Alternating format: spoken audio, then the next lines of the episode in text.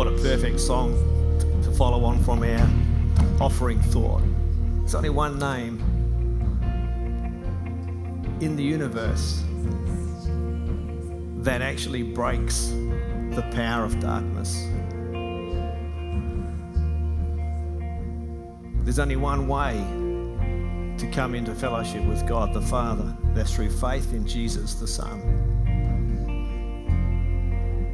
A lot of well educated and informed 21st century people find that exclusivity of the gospel especially offensive. The only problem is that when there's only one key to a door, it doesn't matter how offended you get about the fact there's only one key, it's the only key that fits the lock. It's the only way in. You can get upset, you can protest, you can cry foul, you can get your knickers in a knot about that. The bottom line is there's only one way in. You can have the question, you can ask God when you get to heaven, how come Jesus was the only way? Have that conversation then, but at the moment, the Bible's made it pretty clear that's how it is. I don't know about you, but I've probably found myself over the years having lengthy discussions with friends, colleagues, people who don't yet believe about that particular matter, and it's a difficult conversation to navigate because it's not a reasoned position. It's a faith position. It's a I believe it position. It's a position built around believing what the Bible says.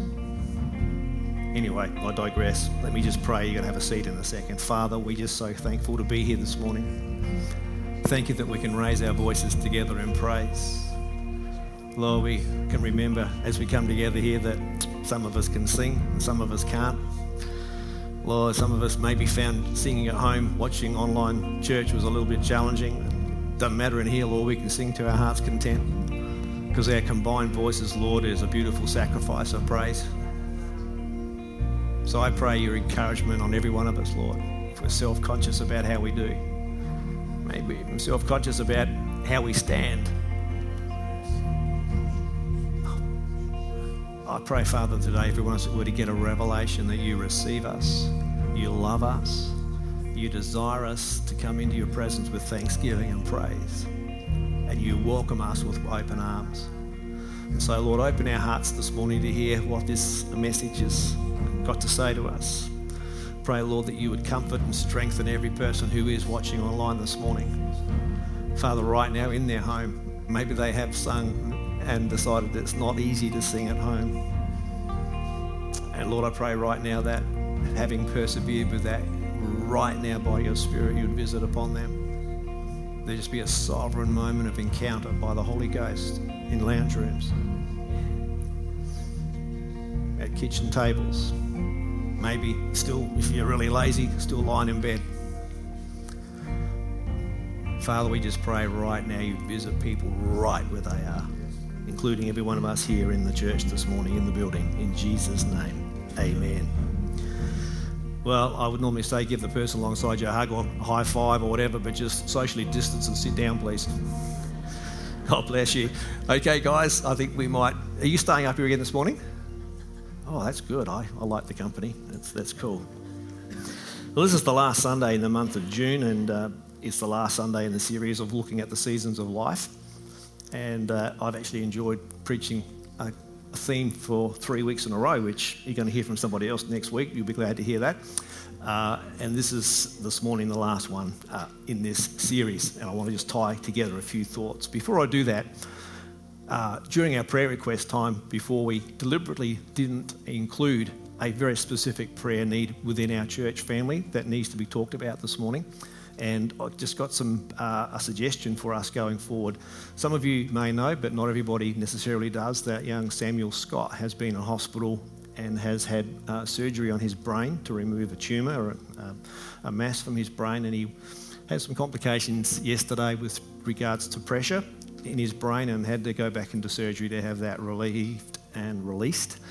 All of that side of his um, medical intervention has been wonderfully successful. Um, there's a lot of good news in that. But he's a five year old kid and he's got a long way to go. His mum and dad, Tim and Suze, are a great part of our church family. As you can well imagine, um, they're in the midst of an emotional roller coaster, ranging from God's got this to absolute terror. Um, probably like we would imagine, or I can imagine for myself, there'd be moments where we just go from the gamut of where in the heck is God to God's so close to us and everything in between. And this is the time for church family. No matter how well you know them personally, is not the point. This is a time where we lift our hands in prayer. This is when we get alongside them and stand in the, in the gap. We intercede for them and ask God to comfort them, for the Holy Spirit to be very near, for Samuel's body to receive the healing that God can give. Uh, the miracle, and it is the miracle, the miracle of 21st century medical knowledge in this country and the equipment that we've got, the surgeons and the skill and the, the nursing specialists to look after a little tacker in paediatric intensive care unit is like second to none anywhere in the world. If you're going to have that kind of problem in your body, you'd want to have it in Australia because uh, we're just remarkably well set up. but that doesn't in any way remove from the picture the incredible uncertainty of what lies ahead. So thought about it. We met with our key leaders last night and talked a little bit about this. Um, uh, and the suggestion from Julie and myself is to call us to a month of prayer and fasting for that family, and particularly for Samuel to get healed completely. Um, so you can start tomorrow, uh, which is not July, but I'm basically saying let, let's fast and pray for the whole month of July, and you can start with two day bonus in June, uh, tomorrow and Tuesday. Um, now, let me explain what I mean by fasting. Some of you may have fasted before for small periods of time. I'm talking about probably a partial fast. Uh, fasting's not um, meant to, in any way, shape, or form, convey the impression that we're going to manipulate or twist God's arm. It's like it's a more powerful prayer. It's actually, fasting really is a decision to be disciplined to pray and to deny the body. So, um, one thing or another. And so we can fast by abstaining from a particular type of food, something that we might like. Different people fast different things, and I don't want to get into the variables that are there. The important thing is that whatever you withhold from your normal routine by fasting is meant to remind you to pray. So that if it is a food thing, obviously, then most of us eat breakfast, lunch, and dinner. It's like um, that could be um, the mechanics for you to remember to pray three times a day for them. And what to pray? Pray for God to heal. Pray for God to be present. Listen out. There'll be some, from time to time, there is information flowing through your Connect group leaders about it for specific prayer requests. Get on to that. But whatever you do, don't not do it. We invite you to step up with your faith, the faith you have in, in God, to do what God does and pray for Tim and Suze and little Samuel and his siblings, uh, Annabelle, um, Jacob, and Noah. The family is completely in upheaval through this kind of there's trips back and forth to the hospital. There's an incredible uh, coordination of a, a, meal train already at work, supplying them with food, um, and uh, you can get involved with that. So anything practical like that you want to get involved with, speak to Emma. Um, I think is that the best? Yeah, that's the, the shortest route for that at the moment. Um, and as I said, your Connect group leaders, if there is appropriate further specific information that needs to be prayed about, we'll let them know and they'll let you know, and we can join together in prayer. Okay, so let's let me just pray for them right now. Father, we just uh, sit here in our church context this morning, painfully aware of the great need that Samuel Scott has, Lord, for a miracle. And we pray, Father, today in Jesus' name that your um, amazing hand of healing would reach into that hospital room. We are so grateful, Lord, for the um, surgery that he's had and the success that that's been. And Lord, we know that it's got a long way to go. And Father, we pray that that little, that little person would find the strength of heaven flowing through his body. Father, that you would come and minister into him. He'd get dreams and visions, Lord, about the future. Lord, that they be birthed in him this morning. We pray for his parents, for Tim and Suze, Lord, that your hand would be upon them. Give them courage. Lord, let them know that the days they feel like it's all too hard, that their church family is praying for them and holding them up. And Father, that they would get through this really challenging season um, with an incredible knowledge of your love for them and for their children in Jesus' name. Amen. Yeah, okay, change of gear. Um, yes. One of the hardest things in life, I think, is walking with families through crap like that.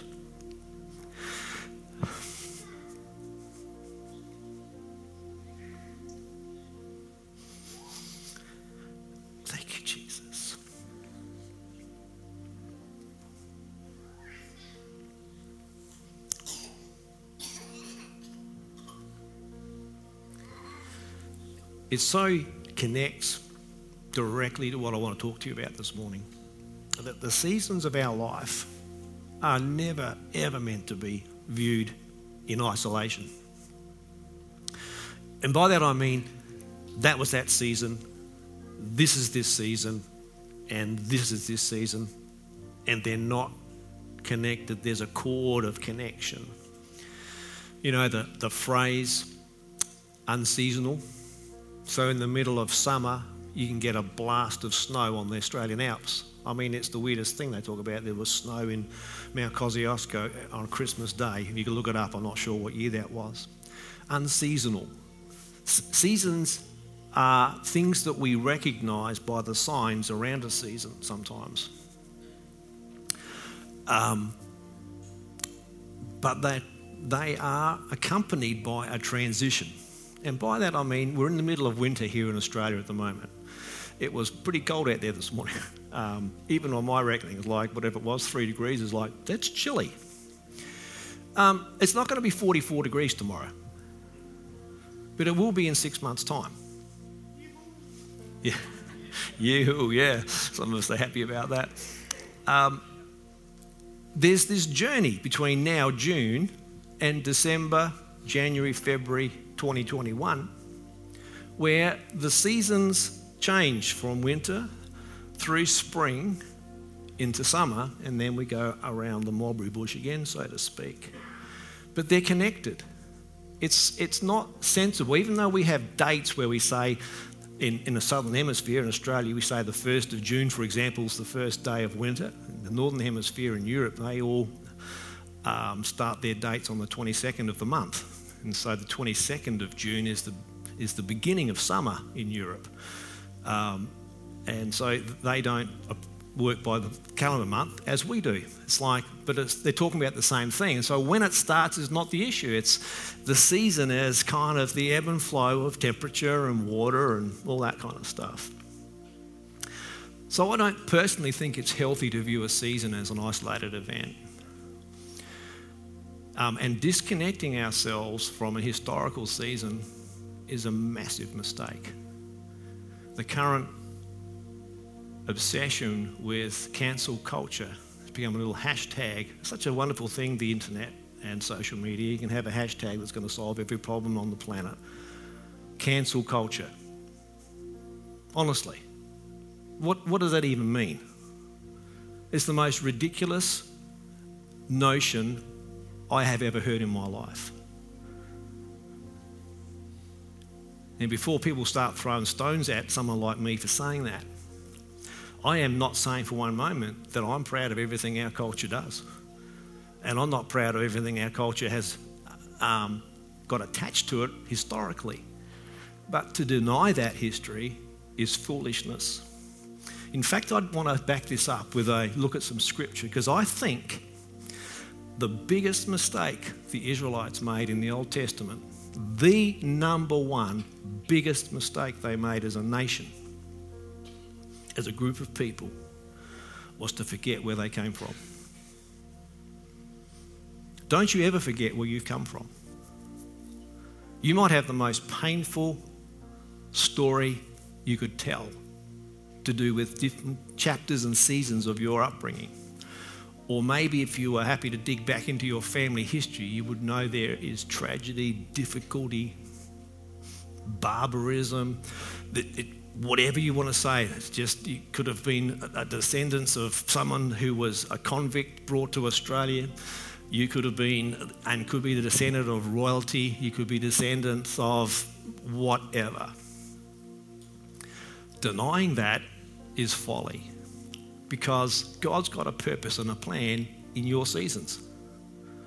God's got a purpose and a plan for your life, and you've arrived on planet Earth as a result of what's gone before.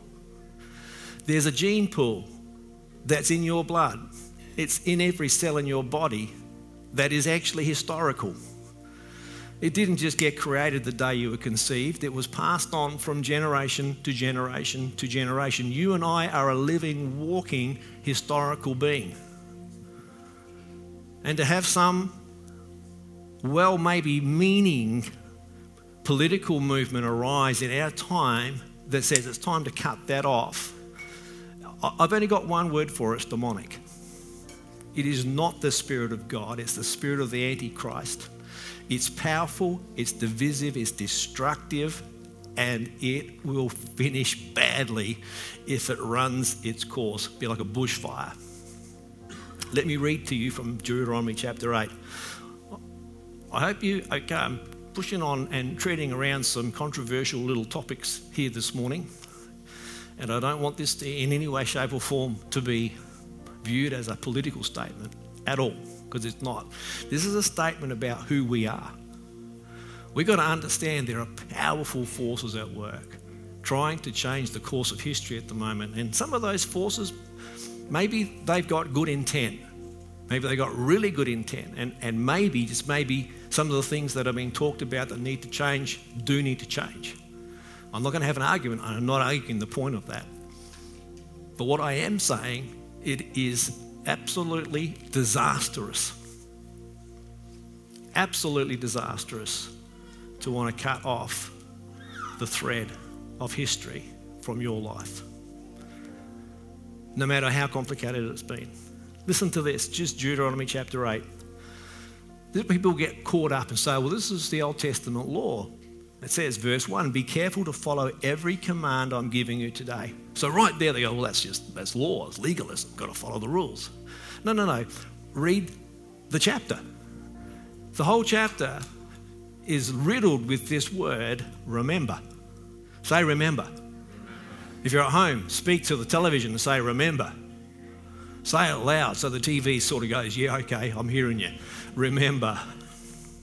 Verse 2 Remember how the Lord your God led you all the way in the wilderness these 40 years to humble and test you in order to know what was in your heart. I wonder whether enough of us stop to consider what is the purpose of a really crappy season in our life? 40 years as a nation in the wilderness. Like, just get a handle on where he's talking about. I think I shared years ago, we flew from Dubai to Athens once, and our plane flew over uh, Arabia, Saudi Arabia, and then across um, the Red Sea and through this part of the world. I don't got to tell you, it's about as barren as the middle of Australia. It's just horrifically, it's just filled with, it's just sand and mountains and nothing else. It's really hostile. They were in it for 40 years. Were they victims? Were they being oppressed? Well, they were. They were slaves in Egypt. And then they were wanderers in the desert for another 40 years, whinging about Moses. You know, you deceived us. We should have stayed where we were. We're happy being slaves. And Moses is now telling these guys, on the other end of this story. Remember how the Lord your God led you. I got to tell you, God's led you right up to this point in your life. He has been leading circumstances, He's been waiting for you and me and the people that we talk to and live with to respond to His love. It's not a very nice thought to read on in verse 3. He humbled you. God's in the business of humbling people. It's very nice to talk about God blesses us and God loves us, and He does. And all the good things that God can give us and put into our well, and He does that. But He's also more interested in your heart and my heart being purged of those little nuggets of self centeredness that are lodged in there. The little nuggets of pride, little comments like, I can do this myself. Oh, you should see that work that I just finished. Nothing wrong with being a proud in a positive sense, and not I don't mean, in, there's nothing wrong with doing well. There's nothing wrong with being appreciated for doing well, unless there's a sick dimension of pride attached to it in our heart. and so sometimes God's humbling moments, sometimes the moment when there's nowhere to turn, sometimes when our back is to the wall and our faith in God seems like a useless venture at the best. Is it possible that God's humbling me? Is it possible He's looking for something to be boiled out of my life? Talked about refining gold last week. Is it possible that God's used a humbling season, a season of lack, a season when things have gone badly or gone from bad to worse? Let me tell you right now, my, my first response to a tough season is I complain. And I've learned that complaining about a tough season is probably the very thing that He wants to get out of me. And so I keep having those moments keep having the moments where He humbles me. And uh, we talked last night with, at the key leaders meeting we had and talked about what was the predominant feeling uh, during this COVID lockdown. And for me, it was I actually found myself bored witless. The whole season from February till about now, I've been bored out of my brain. I've been doing all sorts of stuff. I've been doing what I do behind the scenes, been preaching here on Mondays, pre recording church been doing some stuff at home, and, um, been visiting people, been praying, been doing all those things. But at the end of the day, I'd say my predominant feeling is boredom. You go, what are you going to do about that, Bruce? Well, I think I've got to change my tune. Like the moment the, what I'm saying is the constricture, the, the, the shift out of normal season to an unusual season has caused me to drill down and say, I'm actually I'm not motivated properly. My motives actually need to be rejigged. Because when I think about it, I, I should not, in, the, in for one moment, be bored about what God's up to. I ought to be going, oh, God, look God's doing. It's awesome. How good is God? This is fantastic stuck at home.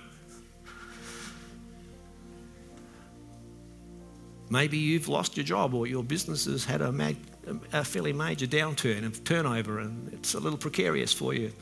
It's like, ask yourself, is what's this season about? Because the Bible in this particular chapter is making it very clear that the moments when things are not going well, the season when it's not going well, oftentimes we're meant to be actually looking at what, what is God shining his torch of grace. It's not a condemning thing. He's shining his torch of grace and mercy on something that needs to come out of us. Goes on down in verse 6 observe the commands of the Lord your God, walking in obedience. Again, it sounds like it's all to do with um, following a whole lot of rules. But he goes on in verse 11 be careful that you do not forget the Lord your God. If you've built a successful career, you've studied hard, you've worked hard, I go, good on you go for it.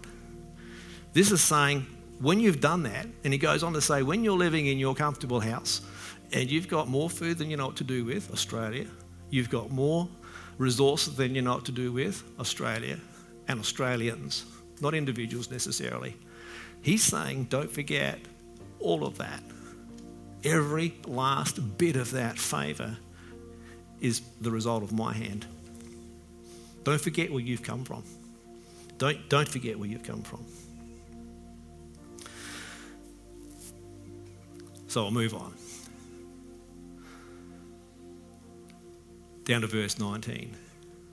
This is the bit that kind of the warning of the scripture. If you ever forget the Lord your God and follow other gods and worship and bow down to them. Let me say what other gods are and what worshipping them is. 21st century, not many of us have had to go out and burn our little gold statues and holy things from our house when we got saved. We've had to lay down our life.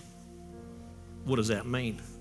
For us, our God might be the political system of democracy.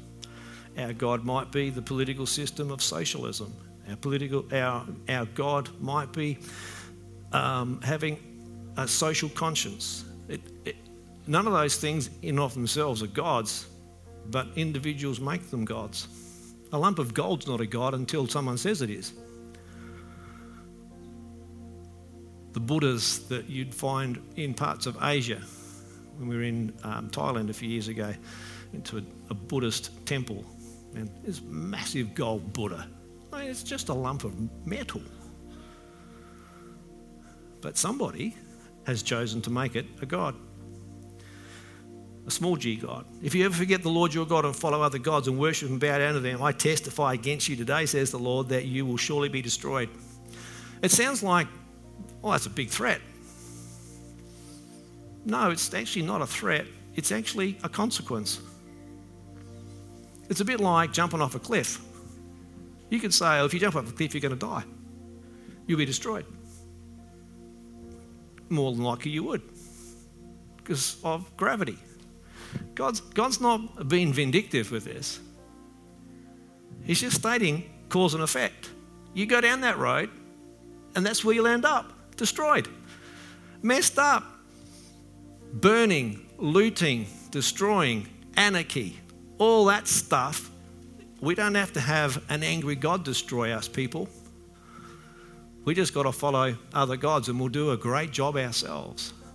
That's why we need us. That's why we need strong local churches filled with people who love God and want to do what He wants us to do so that the broken world we live in, and it's been broken since the Garden of Eden. Don't, don't, don't hear me saying it's worse than it's ever been. It is not. It's just people being people, people being crazy, but the gospel's alive and well. Amen?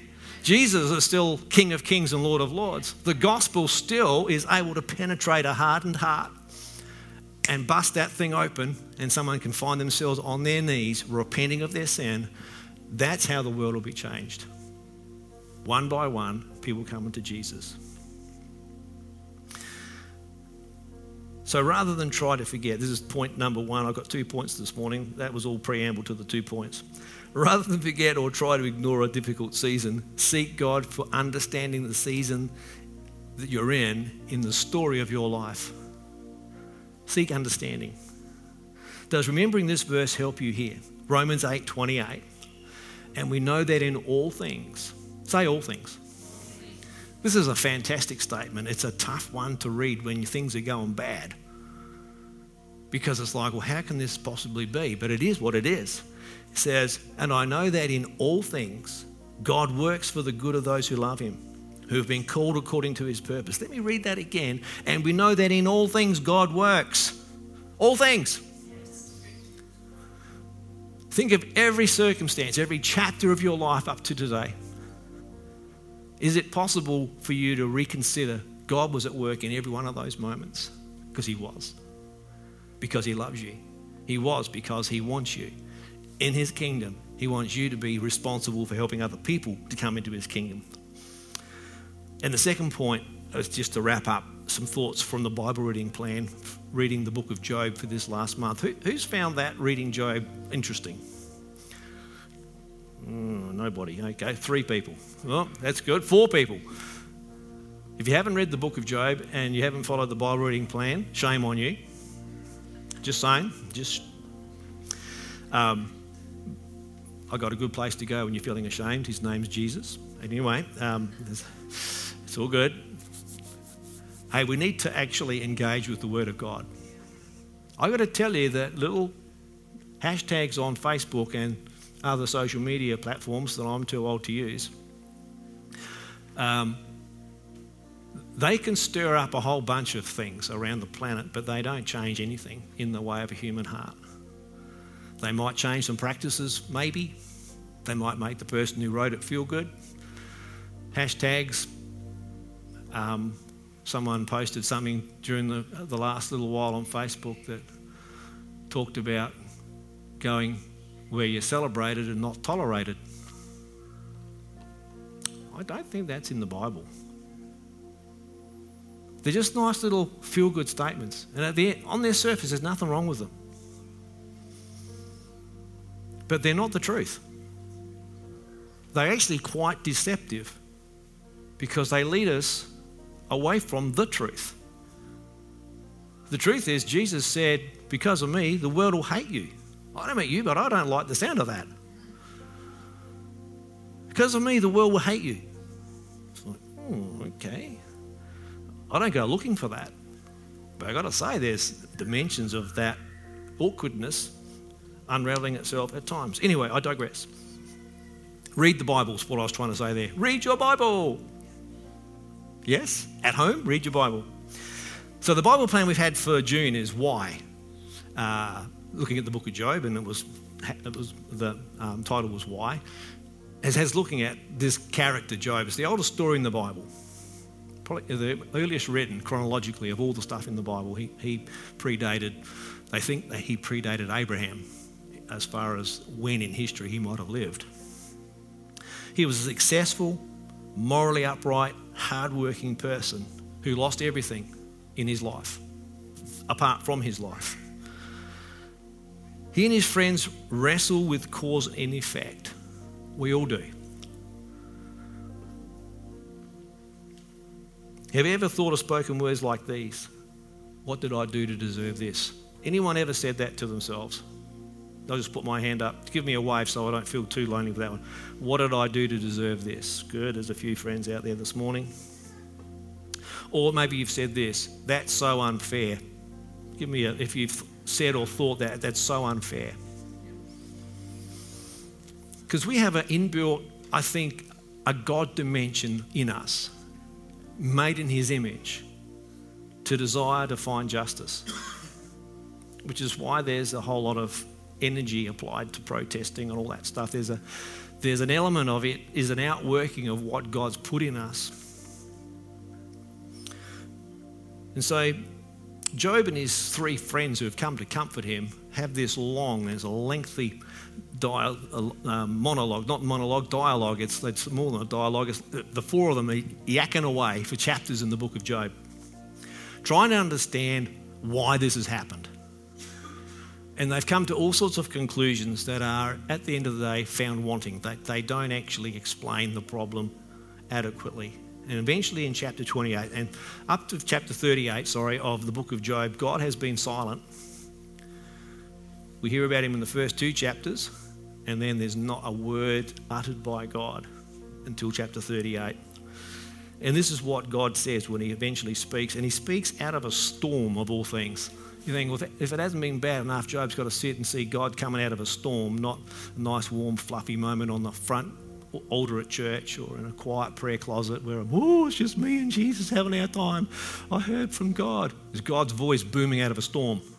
Bruce, you, listen to this, you can say this to myself Who is this that obscures my plans with words without knowledge? Brace yourself, Bruce, like a man. I will question you and you shall answer me. God's not happy, not angry. He's just getting Job to the point. You listen up, mate, mate. You think you've got it all sorted. You, you, you feel like you've got a a handle on everything and cause and effect, and I've got to tell you, there's something missing. You don't have a clue. Where were you when I laid the earth's foundation? Tell me if you understand. I mean, where do you go with that? I mean, like, okay, got me there, God. Who marked off its dimensions? Surely you know. A little bit sarcastic. Who stretched a measuring line across it? Hmm, Bruce? Who? On what were its footing set? Or who laid its cornerstone? While the morning stars sang together and all the angels shouted for joy. God's just pointing out to Job, you were nowhere to be seen, mate. You hadn't even come along. The book of Job is a challenging book. that helps us to journey along the road of discovering how magnificent our God is. The beginning of the story and the tragedy of loss and the dialogue between God and Satan is a very difficult part of Scripture to actually get your head around. And I would suggest if you've read that and it troubled you, to read a lot of Bible commentaries and to reread that scripture of chapters 1 and 2 again and again and again to try and get your head around what's going on there. Um, it's not a place where you're supposed to get stuck. Uh, what the whole book is explaining is that God has got an eternal purpose for your life, and we cannot fathom it. We fathom our life through our seasons. I've been alive for 62 years, God's been around forever. There is no way I can understand what He's up to. I might think I can, and I might think that I get revelation from God, and I do, but I don't really have an eternal perspective that God has for me or for you. But He has. He's got an eternal perspective, and He wants you to live in that eternity with you. So, chapter 40, a few chapters on, God's still going off at him. It's a lengthy rebuttal. He says to Job, uh, to Job again, Will the one who contends with the Almighty correct him? Let him accuse as God answer him. Then Job answered the Lord, I am unworthy. How can I reply to you? I put my hand over my mouth. I spoke once, but I have no answer. Twice, but I will have no more to say. Then the Lord spoke to Job out of the storm Brace yourself like a man. I will question you, and you will answer me. Would you discredit my justice? Would you condemn me to justify yourself? There's just this massive contrast of God's incredible perfection compared to even Job was a very upright dude. He was like a he was a pretty good character. The Bible is being blunt in demonstrating the chasm between God's goodness and our brokenness through sin. And the only thing that can bridge that gap is Jesus Christ, Son of God, who, who is historically to come in the narrative of the Bible. No matter how we try, we can never see what God can see. But I'll finish with this we can trust God. We've quoted many times Proverbs 3, 5, and 6. Trust in the Lord with all your heart. Lean not on your own understanding, all your ways acknowledge Him, and He will make your path straight.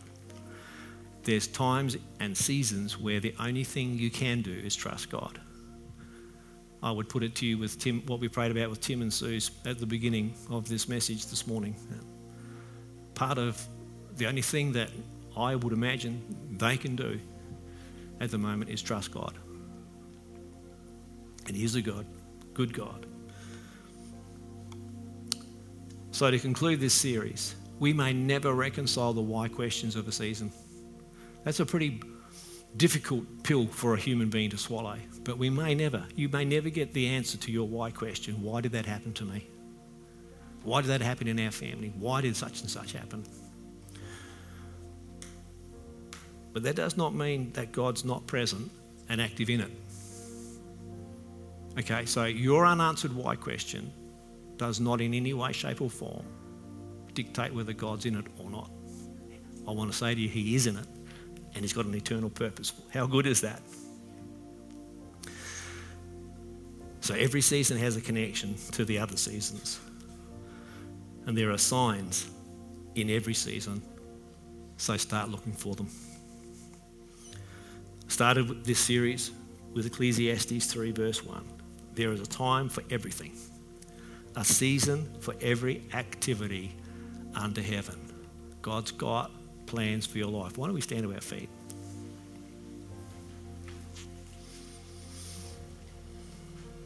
Just want to pray as we come to a close this morning.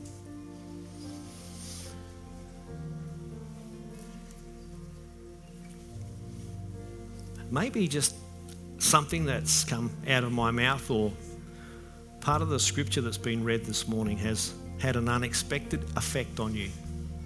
That's the way the Bible works. It is the Word of God and it does change things remarkably. So let me pray. Father, today I thank you for your Word. I thank you for the story of Job. Thank you for the conundrum that it sometimes is for us. I pray, Lord, for anyone who's been unsettled by the story of Job. And every time they read it, it can unsettle us. Pray, Lord, that we would find you really nearby as we wrestle the big questions around our life why, whatever that might be. Pray for anyone this morning, either present in this meeting or listening online, who really has been disturbed by lack of answer to a why question, maybe for a long time. That right now freedom would come not in the answer to the question, but in the revelation that God, the Father of heaven and earth, is actually with me in my pain. He's actually with me in my discouragement or disillusionment. God is with me in my anger. God's with me in my despair. Father, I pray that every person present would have a fresh sense of your goodness washing over us. Father, that we'd see that your goodness has been flowing through every fiber of our season, just like the gene pool that's within each one of us from our physical heritage. Father, that the river of the Spirit of God would become clear to us in the ebb and flow of life. Lord, that in every season we've lived, can we see, and may we see today afresh, the incredible hand of God, the Father, on us. Pray for freedom. I pray for joy. I pray for, for release. Pray for healing. I pray, Father, that right now that you would come and wipe every tear. Father, that there'd be an understanding you were there when every tear was cried. And Lord, there's never been a moment where you've abandoned us. There's never been a moment where you've forsaken us. Your word is true. Neither will I leave you nor forsake you. Father, today I pray for power to come on every believer, every person who's put their trust in God here today, in Jesus' wonderful, wonderful name. Amen. I really am looking forward to the day we can say, if you want to come down the front for prayer this morning, we'll get back to those days. It still might be hands free for a bit, but um, once we get past that, I'm going to tell you it ain't going to be hands free. Um, I don't know when that is, but when we get told that that's okay and not breaking the law, we'll go there. Um, but anyway, I digress. Having said that, you are more than welcome to come and stand at the front of our church. Uh, we can socially distance appropriately and pray for you if you've got a specific need. Don't go home carrying that burden. Please come and one of us would love to pray with you. Um, we finish every service in our church with an invitation to come to Christ. Don't ever assume, even people that I know really well, I don't want to assume that everything's honky dory with you and Jesus. I want to make sure it is. So you can have been coming to church, you can be in church, you can have been a follower of Jesus, and we can all lose our way. So there's two things about this invitation at the end of church every week. One is to suss out whether there's anybody whose heart's been moved for the very first time to respond to God's love, and so have a prayer of inviting Jesus into our life for the very first time. But others of us can find that life has cluttered Jesus out of the picture. And I don't just mean going through a bit of a dry season in your time with God. I know, I mean, you just know that you, you are a long way from Him. And you find yourself in church, maybe for weeks, months, or even years, just going through the motions. But you know in your heart, I use the word for me, bored. Maybe you're just feeling dead on the inside. But you used to know Him. You used to know what it was like to have the love of God just surging through your body. This prayer is for you as well. Come back to Him. Just say, God, I'm sorry. Just let the story of Job be an encouragement. God just spoke to him out of a storm and said, Mate, listen up, change your tune. He said, Okay. And he did.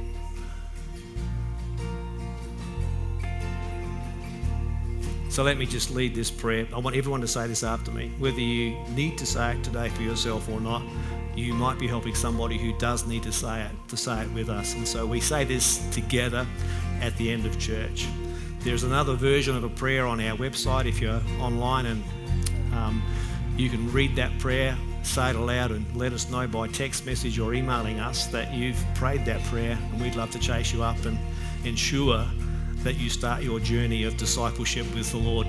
So let's pray this prayer. Heavenly Father, I thank you that you love me. I thank you that you sent Jesus to save me from the power of sin and death. He died on a cross. He was raised to life. And He sent us His Spirit to fill us with the kingdom of God. I thank you, Lord, that I can come to you. And I do right now. I confess my sin. I repent, Lord, from the things I've said or thought or done. I receive the forgiveness that Jesus paid for. I thank you that I'm cleansed. And the Bible says, whiter than snow by the blood of Jesus.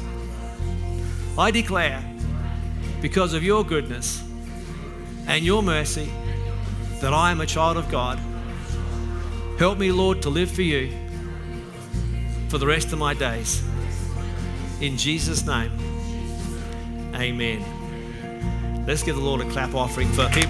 Thank you, Jesus. Thank you, Lord.